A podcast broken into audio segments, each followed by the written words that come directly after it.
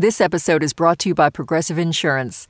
Whether you love true crime or comedy, celebrity interviews or news, you call the shots on what's in your podcast queue. And guess what? Now you can call them on your auto insurance too with the Name Your Price tool from Progressive. It works just the way it sounds. You tell Progressive how much you want to pay for car insurance, and they'll show you coverage options that fit your budget. Get your quote today at Progressive dot com to join the over twenty-eight million drivers who trust Progressive. Progressive Casualty Insurance Company and Affiliates. Price and coverage match limited by state law. Listener supported. W N Y C Studios.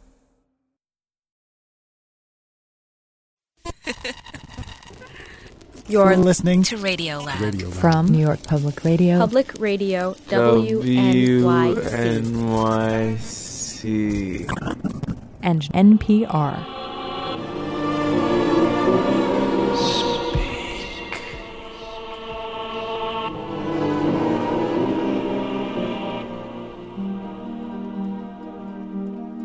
Some people go to therapy, some to church. Others come here, to the northwest corner of a parking lot on Fire Island, where most nights you'll find a handful of people looking up. Uh, I come down here quite often. It's a great place to stargaze. You got the sound of the ocean in the background with the crashing waves. Uh, just adds to the relaxation of it, you know? Yeah, yeah. The night I visited, this guy Ron was about one of twenty enthusiasts, huddled over astral maps, staring through telescopes of all sizes. This is quite a quite a telescope. Yes. Some so big, you needed a ladder. Wow, that's a big cluster of stars. Yes, it certainly is. Do you get attached to certain stars? Oh, yeah, yeah. Yeah, you do. You, you begin, you know, the first ones you ever found and stuff uh-huh. like that. Do you remember your first? Well, I, yeah, I, Al, uh, Albireo is one of them I, uh, I really like. Ron's going to show it to you, I think, after you get I didn't catch your name, actually. John. Yeah, John. Okay. What it is is that, to the naked eye, Albireo just looks like a really faint single star. But when you look at it through a telescope, just huh. have a look in there. Yeah, yeah. Oh my God, they're so bright. Yeah, they like little flashlights. Like through the telescope, Albireo looked like a headlight. Bright and oh flat like, uh, and close, very immediate. But that was nothing compared to what happened next. A woman walks up, points her finger at the star. No, wait, okay, so is that is that the one up here? And touches it. That, that one right there. Oh That's Albireo. Yeah.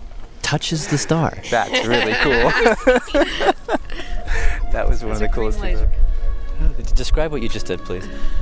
I uh, turned on my green laser and I pointed at the star. It was one of the and coolest things I have ever, ever, ever seen. Her name was Linda. She had a pen that was a laser. When she turned it on, a focused, bright green beam of light sprung from her hand to the star. Like a long green finger, she literally touched the star. And for a moment, I forgot the ground underneath my feet and that that star, Albireo, was fifty million light years away. It seemed right there.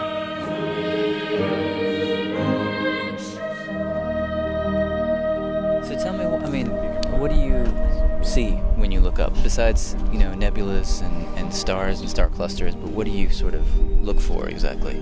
Well, you can really see sort of like where you are in the universe, or at least in our own galaxy, and it, it, it makes like a very interesting perspective for yourself, you know, and like what life is like here, and that what life must be like in other worlds, and whether or not there's other planets out there with people or different life forms that we can't even comprehend. This is Radiolab. I'm so, Jad Abumrad. You know, today on our program, we're going to project our minds out there to the great beyond and ask some basic questions. Here to help, as always, uh, hi, is Robert Krulwich. And in this hour, we discover how big, oh, sorry, we, and in this hour, we find ourselves in space. We discover how immense, how huge space is. And then we ask ourselves, now, where does that leave us? We are a speck on a speck on a speck on a speck. And as astrophysicist Neil deGrasse Tyson will remind us later in the program, it is difficult for little specks like us to find walking, talking, intelligent specks somewhere else in the universe. But say what you will, we are trying. Speaking of which, let's begin by rewinding the clock back to nineteen seventy-seven. Okay. This was a big year for the space program because in August of that year, NASA launched a spacecraft. carrying a gold record. Mm-hmm. You remember this, right? I do, I remember. The record carried a message from us to them, our story. You know, it was Carl Sagan. The cosmos is all that is, or ever was, or ever will be. Who led the team that made the record, and that team included, actually was headed by Annie Druyan. I visited Annie at her home in Ithaca, New York, and we sat in the backyard near a waterfall, in the same spot, she says, where Carl himself would sit, and become so absorbed in what he was reading that he would not notice a deer standing right next to him. My name is Annie Druyan, and um, I was honored to be the creative director of the Voyager Interstellar Message Project, which began in early nineteen seventy-seven. Now, how did this come about? I think about the project now, and it's so exciting to think about. I mean, it's such a romantic idea. Did you know that at the time? Absolutely. We felt, first of all, that this was a kind of sacred trust, that here we were, half a dozen very flawed human beings with uh, huge, uh, uh, huge holes in our knowledge of all of these subjects, building a cultural Noah's Ark. It was a chance to tell something of what life on Earth was like to beings of perhaps a thousand million years from now, because the, the Voyager engineers were saying this record will have a shelf life of a billion years. If that didn't raise goosebumps, then you'd have to be made of wood. uh, it was also the, the, the, the season that Carl Sagan and I fell so madly in love with each other. And here we were taking on this mythic challenge and knowing that before it was done, two spacecraft would lift off from the planet Earth, moving at an average speed of thirty-five thousand miles an hour for the next thousand million years. And on it would be a kiss, a mother's first words to her newborn baby. Oh, come on now. Mozart. Bach. Beethoven. Greetings in the fifty-nine most populous human languages. Bonjour. Shalom. Hello from the children of planet Earth. As well as one non-human language, the greetings of the humpback whales. And it was a sacred undertaking because it was saying, we want to be citizens of the cosmos. We want you to know about us.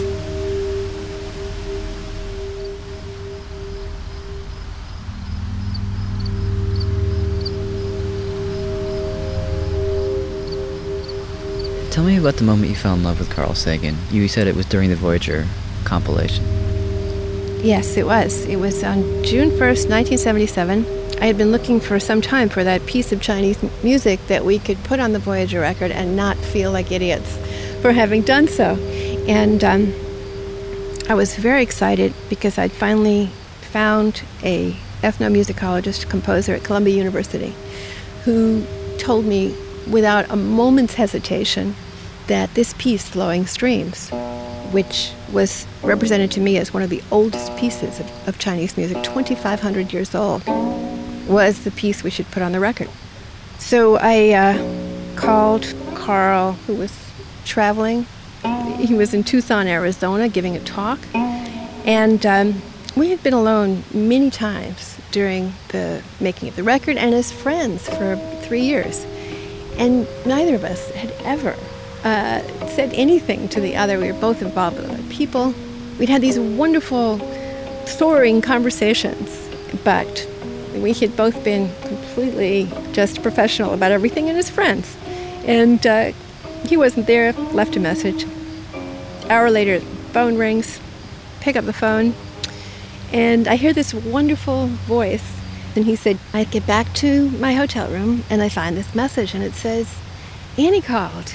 And I say to myself, why didn't you leave me this message ten years ago? And my heart completely skipped a beat. I can still remember it so perfectly. And I said, for keeps? And he said, you mean get married? And I said, yes. And we had never kissed. We had never, you know, even had any kind of personal discussion before. We both hung up the phone, and I just screamed out loud. I remember it so well because it was this great eureka moment. It was just like a scientific discovery. And then the phone rang, and I was thinking, oh, shit, you know, like, and uh, the phone rang, and it was Carl, and he said, I just want to make sure that really happened. We're getting married, right? And I said, yeah, we're getting married. He said, okay, just wanted to make sure. And um, the spacecraft lifted off on August twentieth, and August twenty-second, we told everyone involved, and we were together from that moment until his death in nineteen ninety-six in December. Wow, talk about romantic, my God. It was so romantic, and part of my feeling about Voyager, obviously, and part of what I was feeling in the recording of my brainwaves, my heart, my eyes, everything, in that meditation on the record. I had asked Carl whether or not it would be possible to compress the impulses in one's brain and nervous system into sound and then put that sound on the record and then think that perhaps the extraterrestrials of the future would be able to reconstitute that data into thought. And he looked at me in beautiful May day in New York City and said, well, you know, a thousand million years is a long time, you know, why don't you go do it? Uh, because who knows, you know, who knows what's possible in a thousand million years? And so um, my brainwaves and R E M, every little sound that my body was making was recorded at Bellevue Hospital in New York. This was two days after Carl and I declared our love for each other. And so what I often think is that maybe one hundred million years from now, you know, somebody flags that record down. And I always wonder, because part of what I was thinking in this meditation was about the wonder of love and of being in love and to know it's on those two spacecraft. Even now, in my, whenever I'm down, you know, I'm thinking, and still they move thirty-five thousand miles an hour, leaving our solar system for the great wide open sea of interstellar space.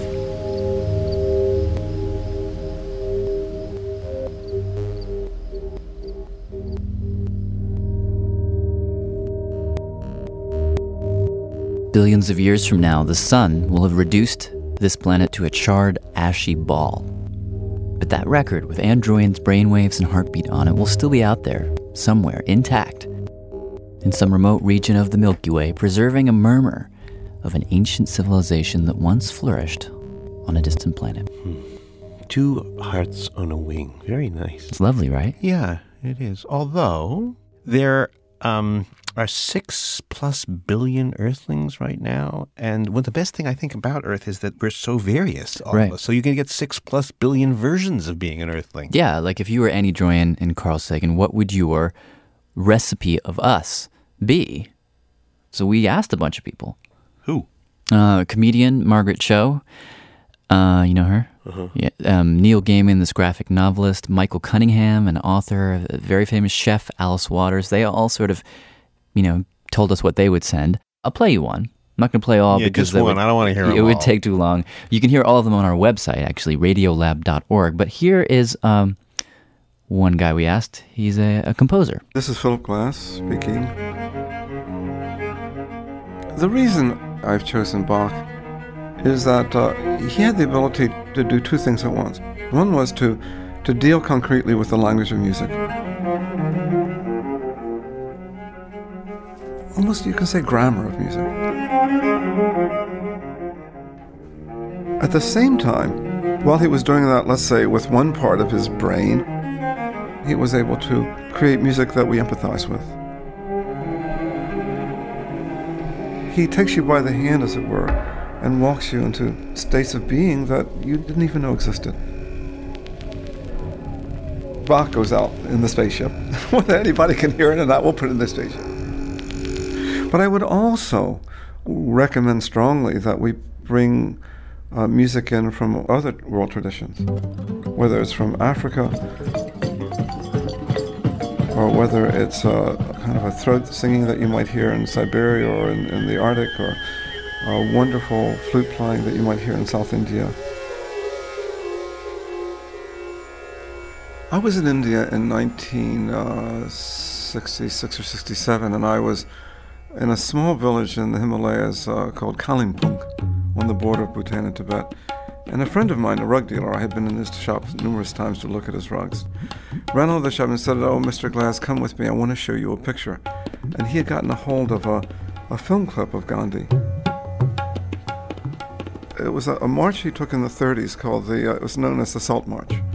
The English had put a tax on the use of salt. Thousands and thousands of people joined him. And they walked um, into the sea, and they took their garments, put them into the water, and harvested the salt. There is an indefinable, mysterious power that pervades everything. I feel it, though I do not see it. It is this uh, and I saw the picture of this tiny little man, really, surrounded by thousands upon thousands of people leading this march. And uh, it was so moving. I think what you'd have to do is get that piece of footage. It articulates in this very simple act how societies change, how people that appear to be powerless and insignificant can bring about huge changes.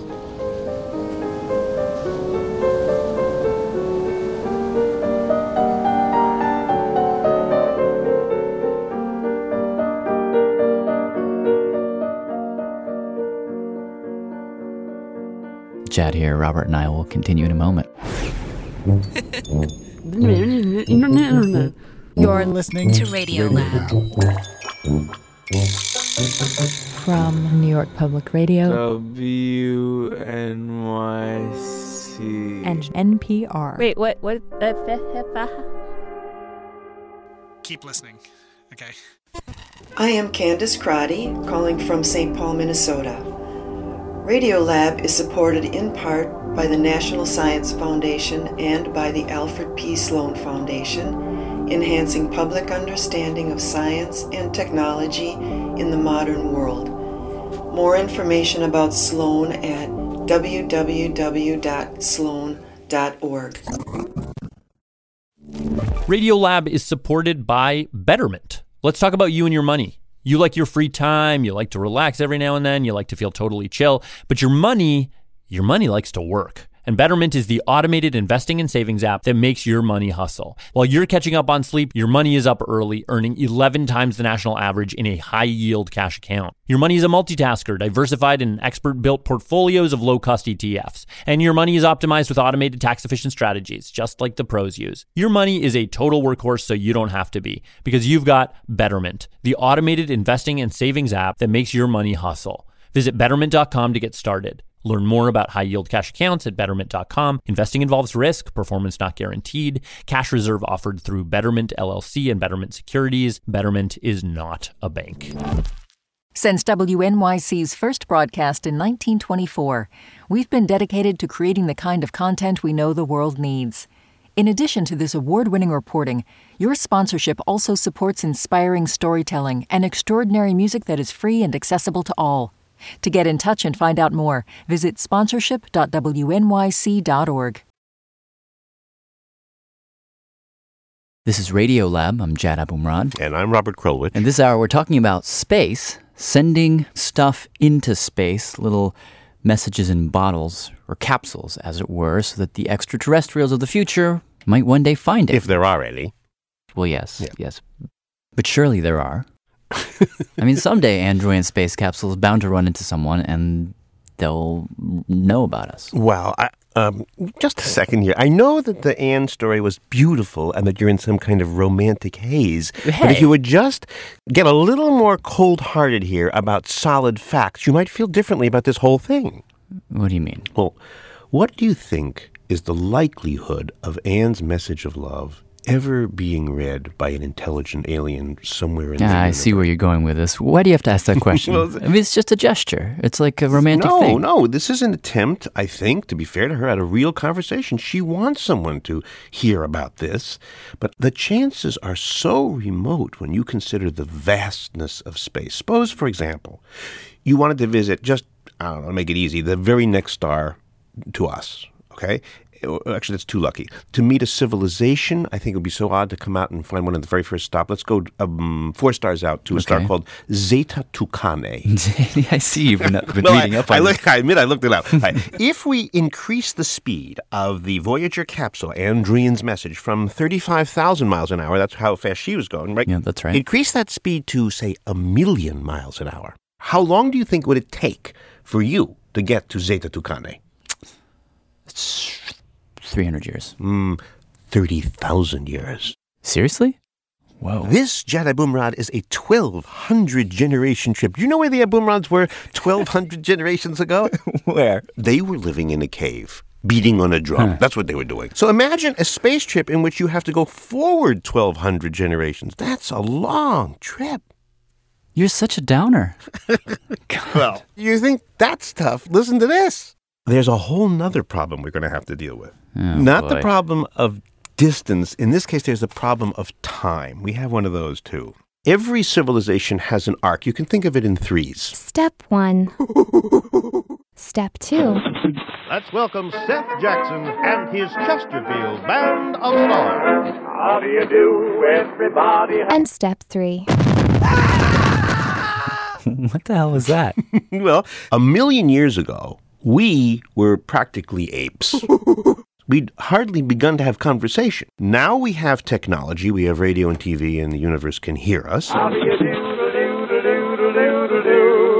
how long will it be, do you think, before either for global warming or for some kind of war, we're...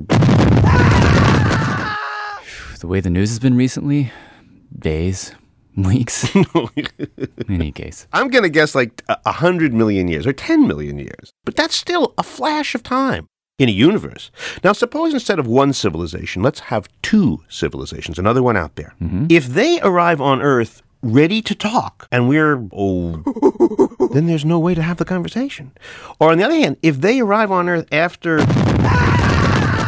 And there's nobody to talk to. I see. And in a fourteen billion year universe, with each civilization lasting, you know, only ten million years, what are the chances of two civilizations lining up in perfect synchrony so that they can have a conversation? It's almost mathematically impossible. Yeah, fine, fine. But you have to keep something in mind, though, right? What? As a rule, people who make the argument you're making right now, pessimists, as it were, as a rule, those people... are usually proven wrong. It's uh, that's always how it goes. Let me play something. Well, um, in the history of human navigation, lots of things have seemed too lonely and too far away until someone did them. This is the guy who produced the Voyager record. His name's Tim Ferriss. I mean, settling Polynesia in canoes, navigating by the stars and the currents alone, and hitting a tiny island after crossing hundreds or even thousands of miles of open ocean. That's a pretty lonely, scary thing to do, and yet thousands of Polynesians did it. So I don't know what our future in interstellar space flight will be, but it's, it is important to keep in mind that the record of people who said that this or that journey of exploration is impossible or ill-advised, historically those sorts of predictions have not fared very well. Yeah, so you just hold your horses, wow. right? I mean, look, Tim is talking about the Pacific Ocean, which is big, but I'm talking about the f***ing universe here. I, my, mine is a much, much bigger space and therefore a much, much, much bigger problem. And when I want to ask questions about space, uh, uh yes, I usually go to this guy. See, now I realize why it's hard for me to hear. I hear you through that speaker, but not through my headphones. Who is this? This is Brian Greene, professor of mathematics and of physics at Columbia University. Are we on? Are we on? Okay, so Jad, I said to Brian, if we've got a spacecraft crawling through this vast, vast, empty universe, how long a trip is it for just f- to start from wherever it is now to the to the end of the universe? And by the way, what is where is the end of the universe? That's a very natural question. You know, in most environments, you can walk for a while, but then you hit the end. You hit the end of the city, the end of the state, the end of the country. But when it comes to the universe, we believe that there's probably no edge. There is no end. Now, how do you picture that? Well, one possibility is it may be that the universe just goes on forever. Mm-hmm. Space may just carry on. You just keep on going and you'll just never run out of space. The other possibility is it could be that you walk off into space for a while, and you keep on walking, and after a while you realize that you've actually circled back to your starting point. Sort of like on the surface of the Earth, you don't find an edge. You can't fall off the Earth's surface, because when you walk, ultimately you'll come back to your starting point. That idea may apply to the fabric of space, to the entire cosmos. Although the Earth analogy is a little insufficient, because when I'm walking in Central Park, I am on the edge of the Earth, because when I look down, I see Earth. But when I look up, I see non-Earth. I see gas around the Earth. So I'm at the edge. It's well, as if I were on a balloon. I'm on the surface of the balloon looking out at non-balloonness. Yeah, that's where the analogy fails. If you're on the surface of the Earth, you can jump off. You can jump up. Yeah. So it feels like you're on an edge. But in the universe, there is no notion of jumping off, because there is nothing beyond the space that we inhabit. It is all there is, and there is nothing outside of it. And now, to make things even harder for our little capsule traveling through space, we now know that space, that the universe and the space that it is, is expanding, constantly expanding. So imagine our little craft all alone in nothingness, and every minute there's more nothingness, and more nothingness, and more nothingness, and more. Has this always been happening? We think it's been happening since the very beginning. So if the Big Bang was the origin of the universe, then this expansion has been going on for thirteen point seven billion years. So there's more space all the time? Yes. Does that mean that it takes a longer time to go from one part of the universe to another? Is that intu- Absolutely. Absolutely. So when you say something like the universe is expanding, what that seems to mean to you is that the empty spaces in the universe are getting bigger? Yes. So the the intuitive but wrong picture would be that you picture the universe expanding into a pre-existing space, a pre-existing realm that the universe is now filling. Like a balloon. Like a balloon, filling, say, the, the room in which you're blowing it up. Yeah. But that imagery is wrong in the following way. It's not that the universe is expanding into a pre-existing space. It's that as the universe expands, it creates more space. It creates the new space that it then inhabits. Does that mean that there's no middle of the universe? Yes. The old idea was that there is a central point in the universe, and the old idea was that we were at that central point in the universe. But in the current way and more modern way of thinking about the universe, there is no center. The universe is actually expanding, but it's not expanding from a certain point in space. All of space is stretching uniformly.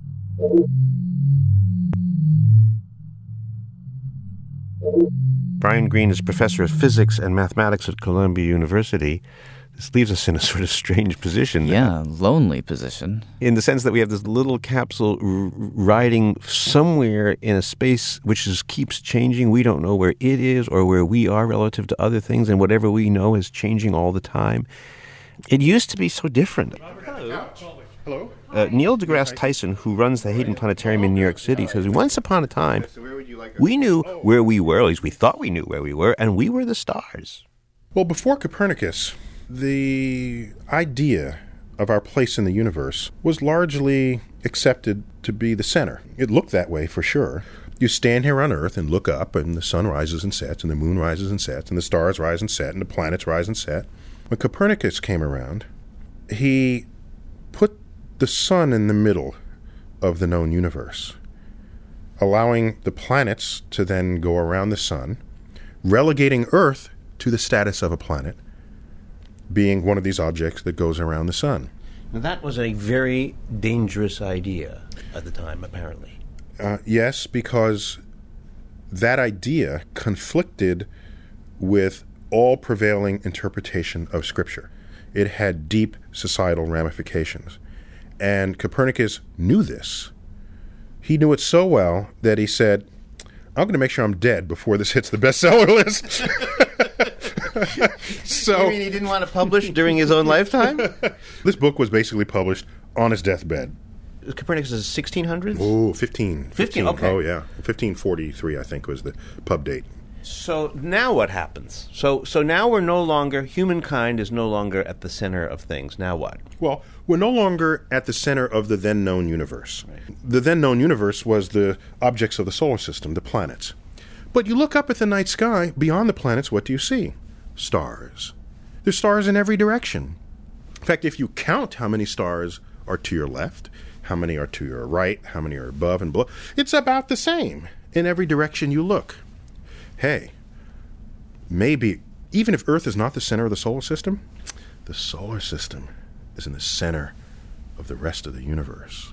Yeah. Yeah. There you, that's the ticket, okay? Yeah. Now we can dig out of this hole that Copernicus put us in. Yeah. Let's go ahead and do that. So yeah. Our group is king. Oh, yeah. Our little family of planets, we're in the center. And so that prevailed for a while because it's a comforting concept, not only for the public but for the scientists as well. It wasn't until the nineteen twenties where Harlow Shapley, then head of Harvard College Observatory, noticed globular clusters.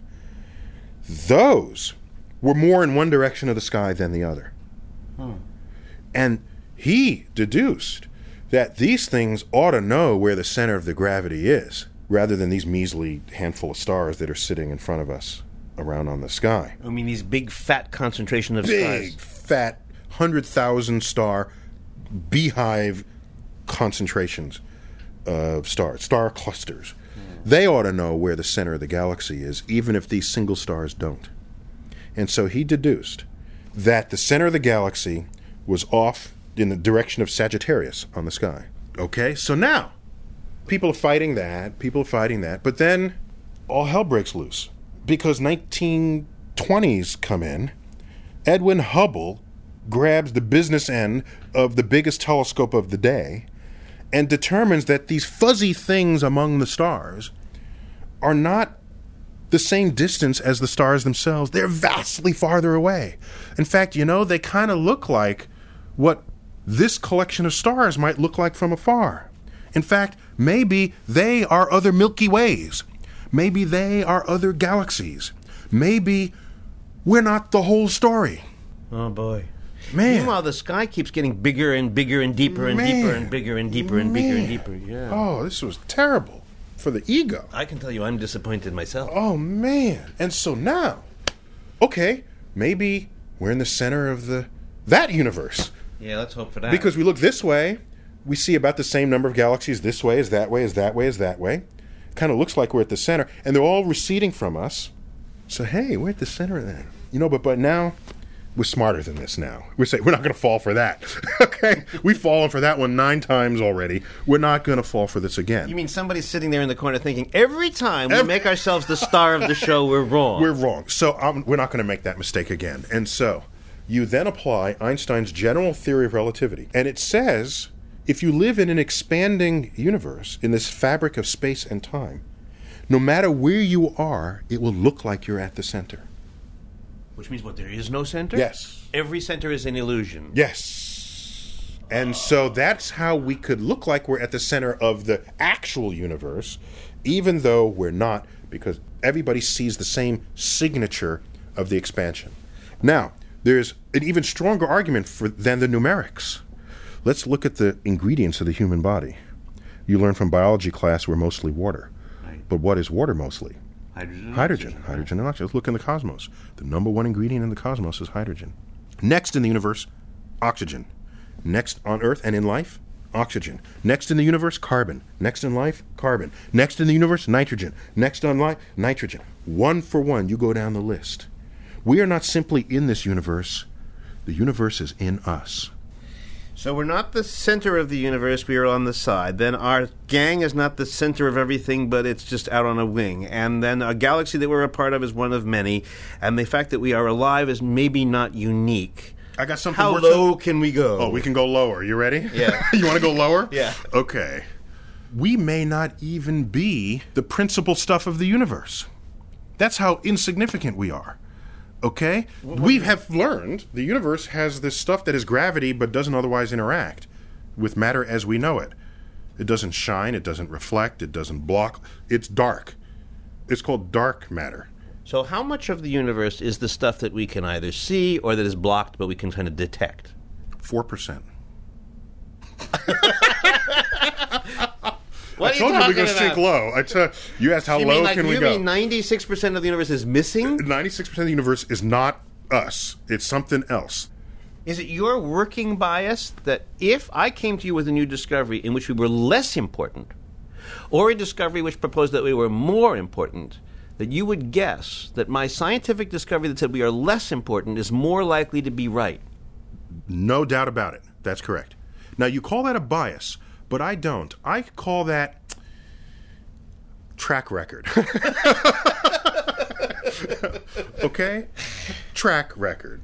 We have among our exhibits here a timeline of the universe that begins with the Big Bang, and you walk the equivalent length of one hundred yards. And time goes by with every step you take, seventy million years, depending on how long your legs are. seventy million years per step. Yes. Per step. And you do that for one hundred yards. And you get near the bottom. Uh, it's, a, it's a gently sloping ramp. You get to the bottom of the ramp, and then you're reminded that sixty-five million years ago, the dinosaurs were roaming the Earth, ready to become extinct. And then you take one more step on this ramp, and you reach modern day. Well, at the end of that ramp, we have mounted a single strand of human hair. The left side of that hair, cavemen were drawing cave paintings. The right side of that hair is this conversation right now. So, we are a speck on a speck on a speck on a speck.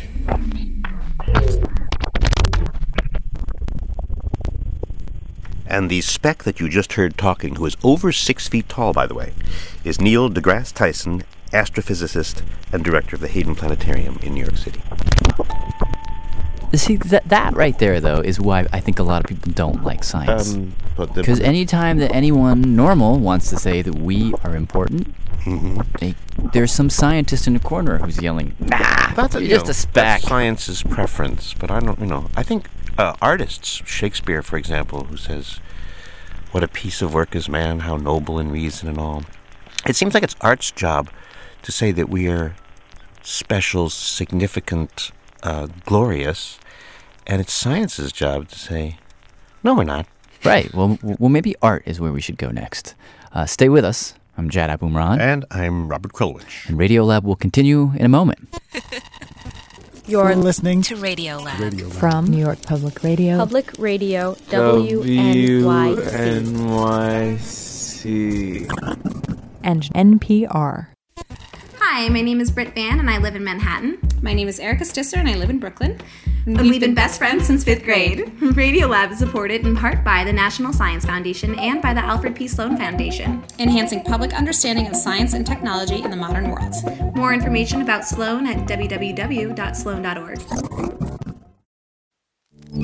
Radiolab is supported by BetterHelp. Whether it's already two a.m. on a fun night out, graduation time, a new year, we can find ourselves wishing we had more time, wondering where it all went. But there's a question. If we were magically given that time back, what would we do with it? Perhaps you'd spend more time with a friend that you've lost touch with, or petting your dog, or just noticing the sweetness of doing nothing. The best way to let those special things into your life is to know what's important to you so that you can make it a priority going forward. A therapist can guide you through the process of defining your values and understanding your priorities so you know what things you can spend your time on that will really fulfill you. BetterHelp offers convenient, affordable online therapy that comes to you. Start the process in minutes and switch therapists anytime. Learn how to make time for what makes you happy with BetterHelp.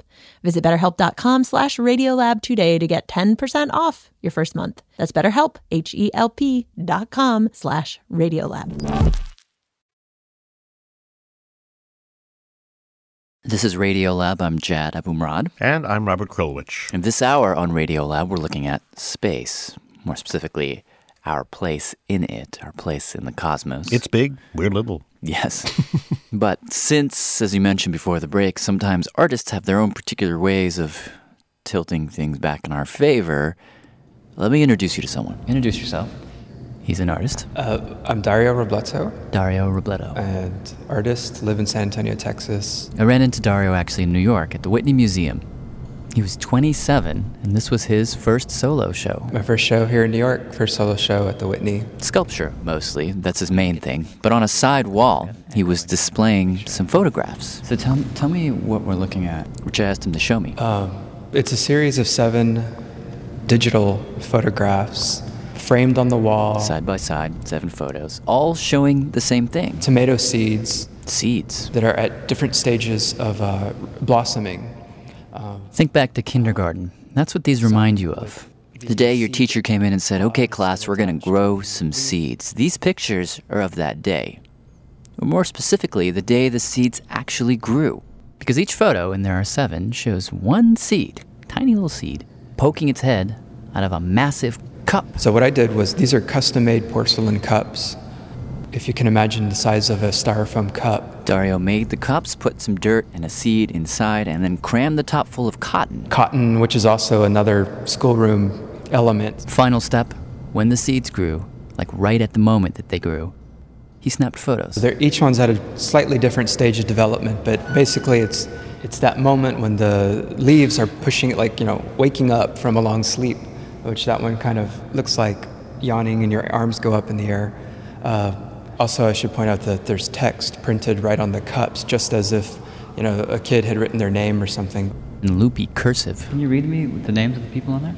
Yeah, so we have uh, M J Smith, F R Scobie, S C McAuliffe, J A Resnick, the mission... Maybe you recognize those names, maybe not. Um, but here's the backstory, as Dario tells it. It's nineteen eighty-four. Everyone's excited about space. And NASA. NASA built this probe. It's called the L D E F. Stands for the Long Duration Environmental Facility. This was a probe that was basically meant to store things for long periods of time. So it had all these compartments. fifty-two compartments, I believe. And NASA, for the first time, opened it to the public. It was brilliant P R. They said, okay, America, we've got this probe with all these compartments. What would you like to send into space? They kind of said, you send in a proposal for what you'd like to put on board. And we'll consider, and we'll consider it. it. People of all stripes sent in ideas, ant farms, paint samples, pond water. All the way to a group of school kids got together and said, hey, can we put some seeds on board? So NASA's, I think, seeing the great potential in what these children proposed, furthered the experiment a bit and put aboard a lot of seeds for the sole purpose that when they returned, they would be redistributed to the classrooms as a cool, you know, space seed artifact. April sixth, nineteen eighty-four. The probe, filled with seeds and all kinds of things, goes aboard the space shuttle. It goes aboard on uh, the ch- space shuttle Challenger. Launches successfully. Probe is deployed from the Challenger, and it was scheduled to be picked up on the next shuttle mission by the Challenger. Well, the day on that pickup mission was the day the Challenger exploded. Coming up on the thirty-second point in our countdown. T-minus thirty seconds, and we've had a go for auto-sequence start. Four, three, two, one. And liftoff. Liftoff of the twenty-fifth Space Shuttle mission, and it has cleared the tower.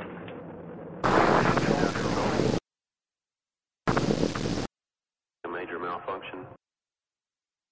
The vehicle has exploded. Contingency procedures are in effect. Um. In a flash, seven people were gone. And America changed its mind about space. And the whole space program got put on hiatus for, I think it was almost two years. And meanwhile, that little probe that the Challenger had been on its way to get, and which was only supposed to be up there for about nine months, well, it stayed up there. This is a case where something literally got lost in space, because this is floating out there. This probe, designed for nine months, ends up sitting in orbit for almost seven years. January nineteenth, nineteen ninety, the probe is finally brought back, after seven years, by another space shuttle mission, this time without fanfare. Because all the kids that would have wanted those seeds were grown up. They didn't know or care anymore. And the only people that did were collectors, NASA geeks. And... And Dario. I was able to uh, obtain some of those seeds that went aboard that day. Through an online auction. Luckily, they were vacuum sealed the whole time, uh, but they were incredibly moody little seeds. Uh, they did not want to cooperate. He planted the seeds in the cotton-filled cups, and the seeds did break through the cotton like spaceships bursting through clouds. And right as they did, he snapped photos.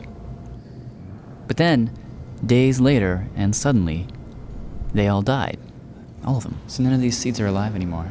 No, and, and I I wanted them to, and like I said, they just, something just wasn't right anymore. I had originally, you know, wanted to take them to full bloom. It it just, it wasn't meant to be. But getting it here was quite a miracle.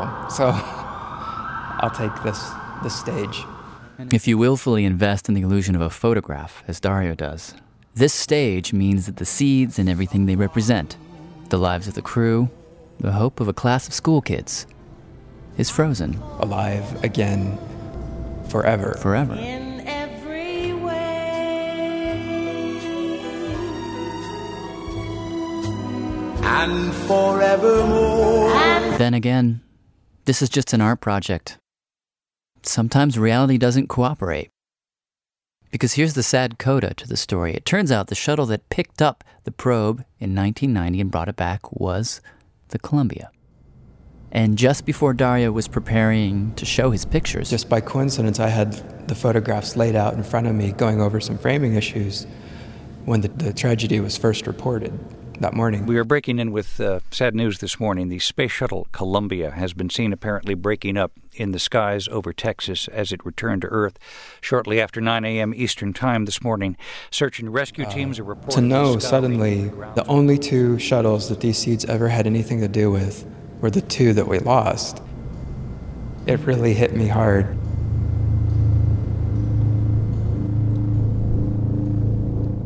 Dario Robledo is an artist, lives in San Antonio, Texas.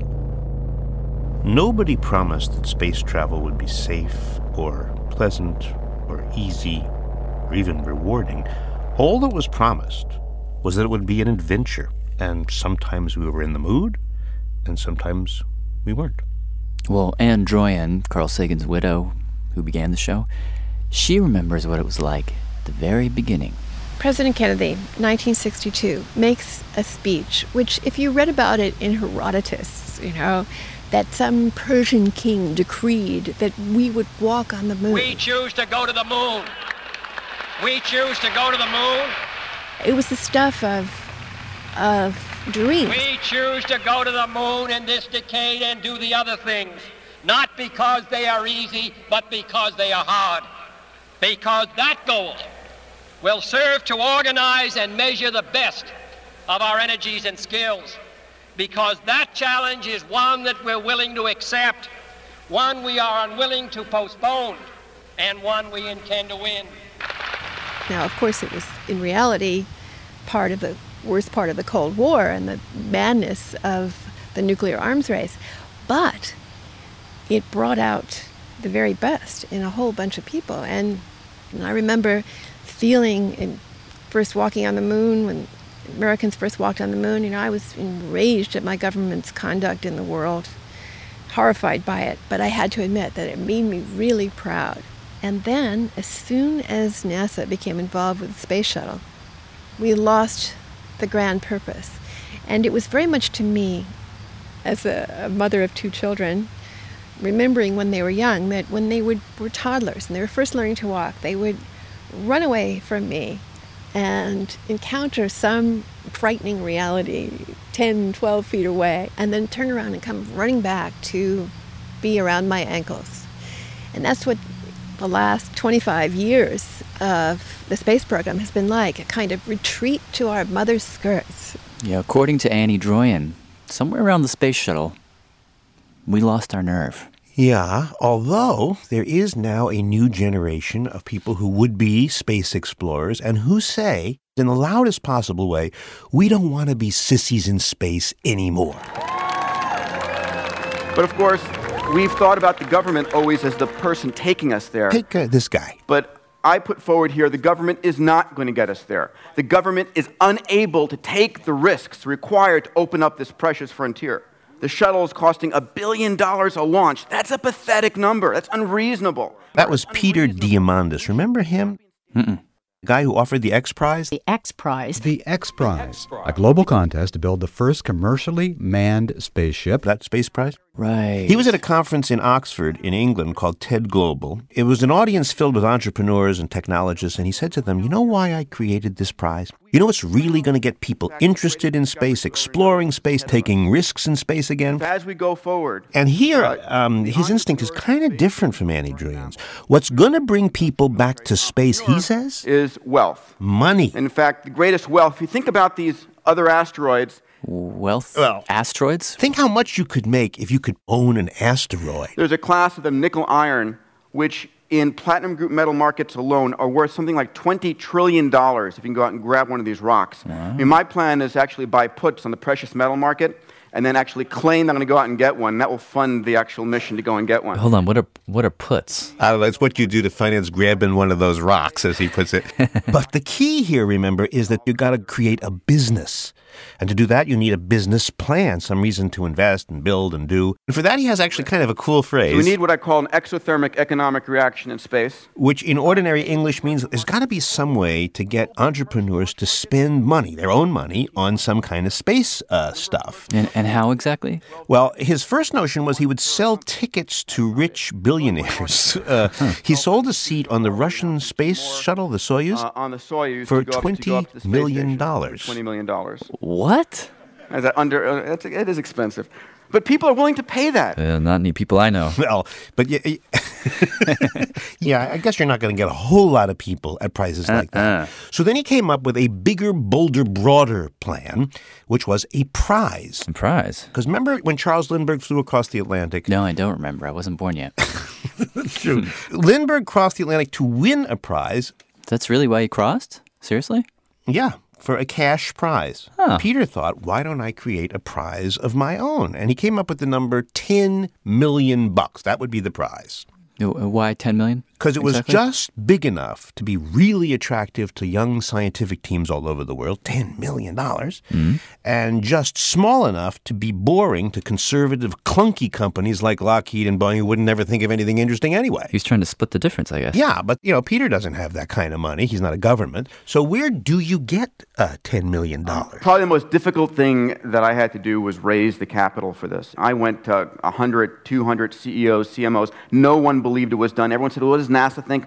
Well, people are going to die. How can you possibly put this forward?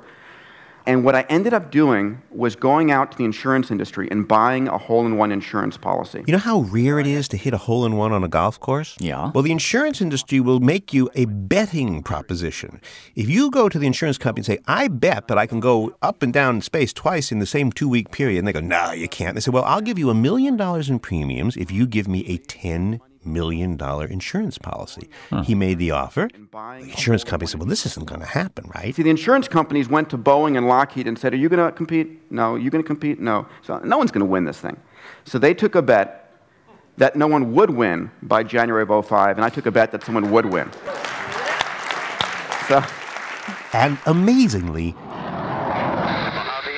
today, pilot Mike Melville made aviation history. Just two months before the deadline, the privately funded rocket plane Spaceship One flew to the edge of space in a privately funded vehicle. So, and and the best thing is they, they paid off and, and the check didn't bounce. Plus, he got tons of publicity. He incentivized young scientists all over the world. He did it with other people's money. But then, just as he was finishing the presentation, there was this guy in the room who got up and said, I almost wasn't going to ask this because I didn't want to end on a negative note. Said, you know, but, Peter uh, Diamandis, maybe you're not that brilliant. Maybe all you are is lucky.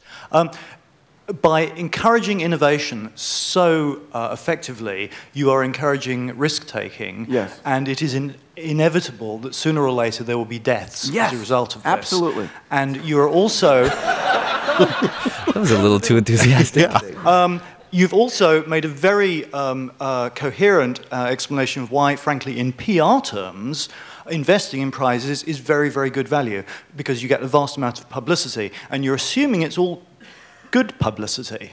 But I can just see, the again, the, the U S broadcast media and the British press media ripping you to shreds because you've encouraged lots of innocent young twenty-five-year-olds from Romania and Argentina and whatever to kill themselves. All right, quick, quick answer. Okay, yeah. Well, it's an important answer, guys. I mean, I'm going to take my hat on as an American. I am thankful that five hundred years ago, thousands of people gave their lives to cross the Atlantic and explore the Americas. And then thankful that, that two hundred years ago, they crossed the Great Plains. No one has the right to say for my children and their children that we shouldn't take the risk now to open these frontiers. And if it's up to the individual to risk their life, so be it. That was a great point. Yeah, but that's that's that's that, that was a cop-out answer, I have to say, because when those people he's referring to, the people who crossed the Atlantic, crossed the plains, when they did all those things, and then when many of them died, I mean, thousands of, well, I don't know how many, thousands, I'm sure. Anyway, well, when they died, those early Americans, they died alone. There were no T V cameras around. There's no Scott Simon on the radio. They were by themselves. I think you're right. It's a completely different time. When you make it sensational, people will die sensationally. And then what's going to happen to the money and the entrepreneurs and the businessmen? Right. That's exactly right. Businessmen don't exactly have a sterling reputation for sticking by their guns. If you have a small financial problem showing up in Brazil, people all over the world pull their money out of Brazil. And you get a total rush for the exits. It's true. They're always the first to leave. You know, money and wealth, it's good motivators to get us back to space. But once you get there, it's got to be about something more than that. Like what, though? Because I agree with you. Well, I just... it's, I, I don't even know what to call it exactly, but you certainly hear it. Take the last transmissions from the moon in December of nineteen seventy-two. Uh-huh. Oh, last time we were there. Yeah. yeah, the last time we were there. The voices you hear of those astronauts coming back, when you hear them talking, ignition sequence, all engines are started. You hear something else. Two, one, zero, we have a liftoff. We have a liftoff, and it's lighting up the areas. It's just like daylight here at Kennedy Space Center. The Saturn five is moving off the pad. Roger, Gino, looking great. About good on all five engines. Okay, babe, it's looking good here. Roll is complete. We are pitching. We're right over South America, and of course we can see up the Gulf Coast, and it looks like Houston's uh, covered with clouds. Hey, I just saw a flash on the lunar surface. Just a pinprick of, of light. Okay, I got the landing site. We're right over the top of it. Challenger, you're go for landing. Oh, are we coming in? Oh, baby. Stand by for touchdown. Ten feet. That contact. Okay, Houston, the Challenger has landed. Roger, Challenger, that's super. Houston, you can tell America that Challenger is a torus littoral.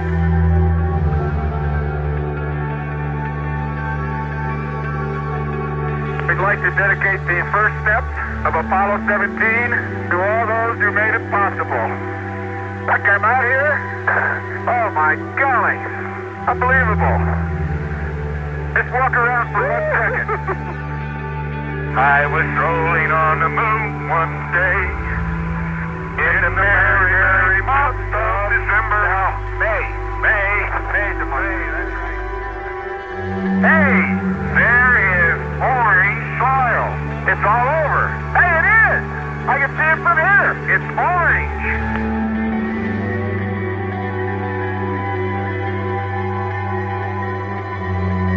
Human completed its first exploration of the moon, December nineteen seventy-two A D And as we leave the moon in Taurus littoral, we leave as we came. And God willing, as we shall return with peace and in hope for all mankind. Godspeed the crew of Apollo seventeen.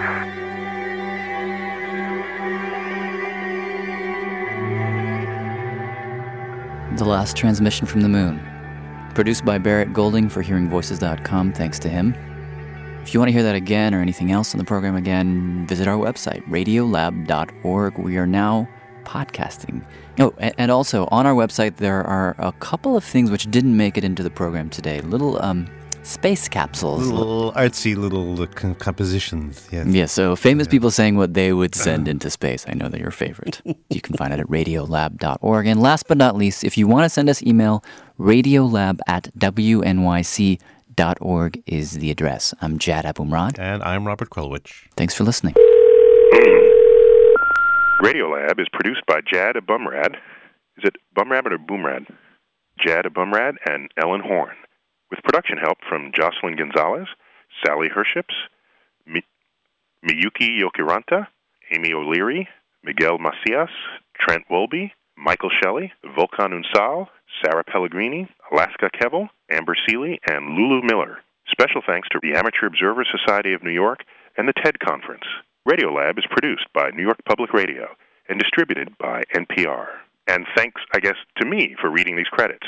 I'm Neil deGrasse Tyson, signing off from New York City's Hayden Planetarium. Thanks for listening.